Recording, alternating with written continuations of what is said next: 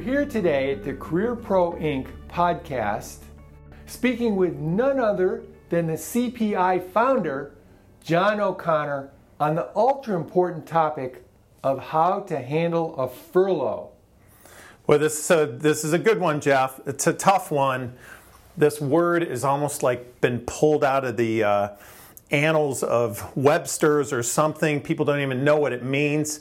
But being furloughed is this kind of animated suspension world that some people are being introduced to at this time in the world. And it's time to respond and react to it, and it's time to handle it in the right way, mentally and physically. But it's a tough one. Now, isn't furlough borrowed from the military? I don't know. I don't know exactly where it comes from, and we need to do a little probably digging there. But it's about change, and it's about. It feels like a layoff. If you're furloughed, you've been almost like sidelined. You're inactive. You're on injured reserve. Are you coming back? Is someone taking your place? Is something happening? It is definitely a stressor. This word, even though it kind of sounds a little bit smooth, it's very stressful to hear that furloughed. What am I? Does furlough differ from company to company? Does one furlough in one company mean you're out of the workforce for a while without pay, but they're bringing you back? And in another company, it might be you're out of the workforce for a while, we're going to pay you a, a, a marginal sum, and could it mean something else in yet another company? I think the dictionary pure definition, if you want to go to, is a temporary leave from work that is not paid and is often for a set period of time. That's it. It could be both. And I think that it's how you look at the meaning and perhaps how employers are using this kind of seemingly old but new idea in the workplace. It's a time where you can, at least at the present moment, some employers are given some money by the government to, as an incentive to bring people out, but it still doesn't seem safe, this word. And so, how you respond to it is going to be the key. And so, so I've been furloughed. How do I respond? Well, I don't like to bring the bad news first, but I think you got to be real. Assume you're going to be fired. So this is tough and it's a it's an emotional burn and people don't want to face that fact. But you had better assume that the pain is here and I'm going to be let go, fired, use another euphemism. But the key is if you assume that, what would you do? Don't panic, but respond. If you take positive action, knowing and thinking, you know what, my job's probably not coming back. I'm not going to post frantically on LinkedIn about losing my job or being furloughed, which I've seen some people do. Don't uh, re- recommend that. You don't go into an emotional response to this, but you take action and say, you know what? If this job doesn't come back, what would I do to take logical action to make my next career move. So, would it be fair to say the first thing you do is you look at your finances and you say, okay, I can hold out for three months or I can hold out for four months? That's not, a, that absolutely should be the case. You assemble your, uh, your pivot response team who are the people in your network that you can trust that you can share this information with? Not loudly, not publicly necessarily, but who can you talk to that isn't just about commiserating? As you said, Jeff, your financial advisor, attorney, key connectors. There are people that I've talked to that haven't talked to their references, people that believe in them for 6, 12, and 18 months. Talk to those people. Ask them what quiet actions, I call them quiet actions, that you can take to plan prepare. And uh, what I think is you build a root system into your next opportunity before you just willy nilly apply for jobs.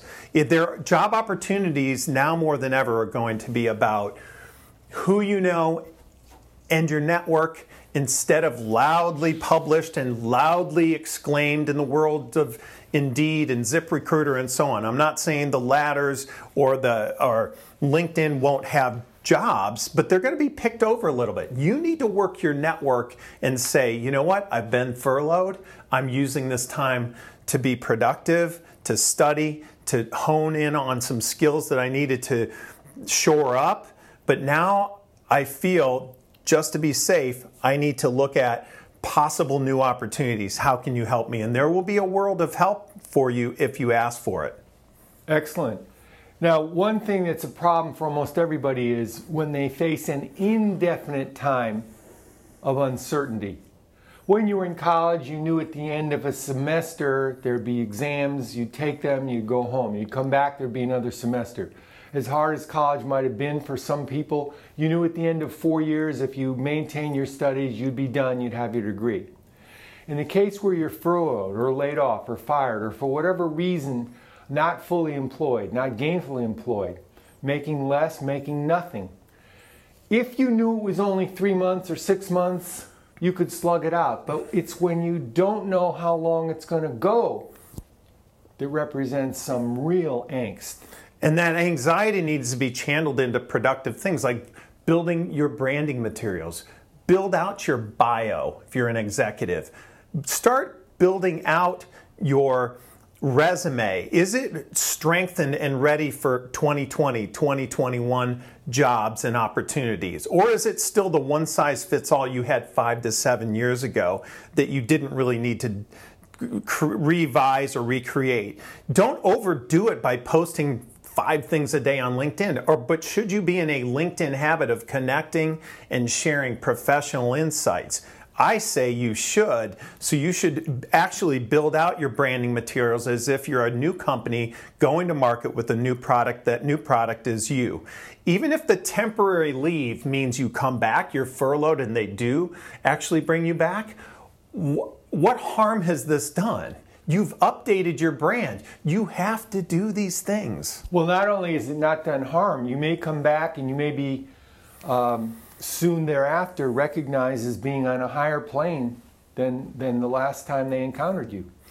Absolutely, and there's no question about it. If you use the furlough time to add a skill, a certification, finish off a certification, uh, read three books, uh, read a book on project management that a recent author, Jeff Davidson, just published uh, that's out there, worldwide publication, but really study it uh, maybe you start, uh, some of my clients who have been furloughed started publishing their first articles from ideas that we've helped them generate. They're not staying the same. They're not just in animated suspension. They're doing something with this time. Could you could you write articles or put out blogs or podcasts or whatever it happens to be related to ideas you have that you would introduce in the next place where you work, the next place that takes you on. In other words, could you show glimmers of your forward thinking in a LinkedIn or some other public forum? I just thought of that phrase while you were saying forward thinking. What a great time this could be to demonstrate physically in writing. It, maybe you're a guest on a podcast. Some clients of mine have done that during furlough. They're a guest on an industry specific podcast that shows them as a forward thinker, that shows them as a positive, optimistic outlook person.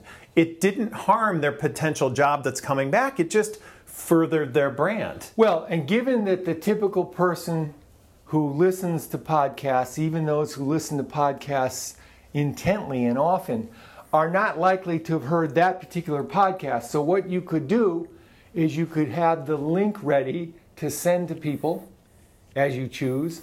You could take a segment of the podcast, if there's a two or three minute segment that demonstrates your forward thinking, that you could send back to your own employer, perhaps, if, if it was relevant.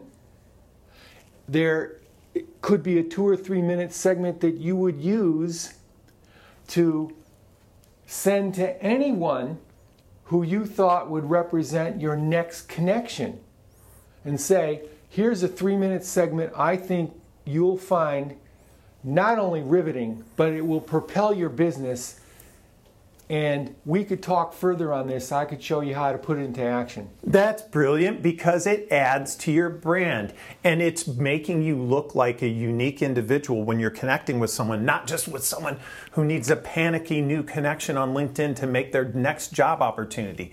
This is innovative thinking and follow up. It's building your brand, protecting your brand, and moving it forward. Why would you not do this during a furlough? Because you're stressed, because you're in, in anxiety, because you're in an echo chamber of like minded, fearful people. Get out of that and let's do something productive. That's good. So not only not only are we going to rise above the crowd, but we're going to recognize that as however unpleasant this time out of the mainstream workforce, out of the regular paycheck routine, however stressful that time might be, it does give you the time to create a series of articles or be a guest on a series of podcasts or introduce three or four of your ideas where maybe you didn't even have time to do one previously. We've had people who have developed their own quiet consultancies and even gotten paid during this time. Why not build your brand? And then, well, I, I wanted to finish with a few, a little bit of warning too because you've got something to protect when you're being furloughed. Number one, your brand, and why not build it? But also, you mentioned financially, you know, a lot of furloughed workers have, they're able to retain their employer sponsored 401ks. They may not be able to contribute to them during this unpaid time, but you need to keep that. You also need to, and again, I want a, a reminder, furloughed workers sometimes panic and the little, the words sometimes come out on a Facebook, a social media, where they're possibly criticizing their current employer. Your job right now is to protect and build your brand, but also I think you have an obligation to, even if you're furloughed, they didn't fire you yet. You, you don't want to go onto Glassdoor and Facebook and LinkedIn and sound negative. Be positive, build your brand, and you want to make this temporary leave back to the same workplace, make yourself better, show yourself under stress being productive, and then go back into that same workplace a different person. If you leave, assume you're going to be fired, and it does happen, you're not brought back, your brand is bigger, your network's better, and you're ready. So, being tight lipped becomes a discipline that uh, most people would be well to develop if they don't already have it. Absolutely. It's time to build that discipline into your work mindset. And I think you can be productive during this period. And when you do, your employment status, your ability to find the next, not just job, but opportunity, I think can only go up. Even though it's a tough time, there are productive ways to handle it. Well, in conclusion, this is uh, kind of exciting. It, what it's really saying is, as hard as this time could be, it is a time for opportunity if you'll just see it that way. You can, if you can control your mind, your actions, and your attitude, that's all I would ask you to do. A furlough can be a time of productive growth or it can be time of certain devastation. It's how you view it. Try and view it the uh, former way and not the latter, and I think you'll be better off.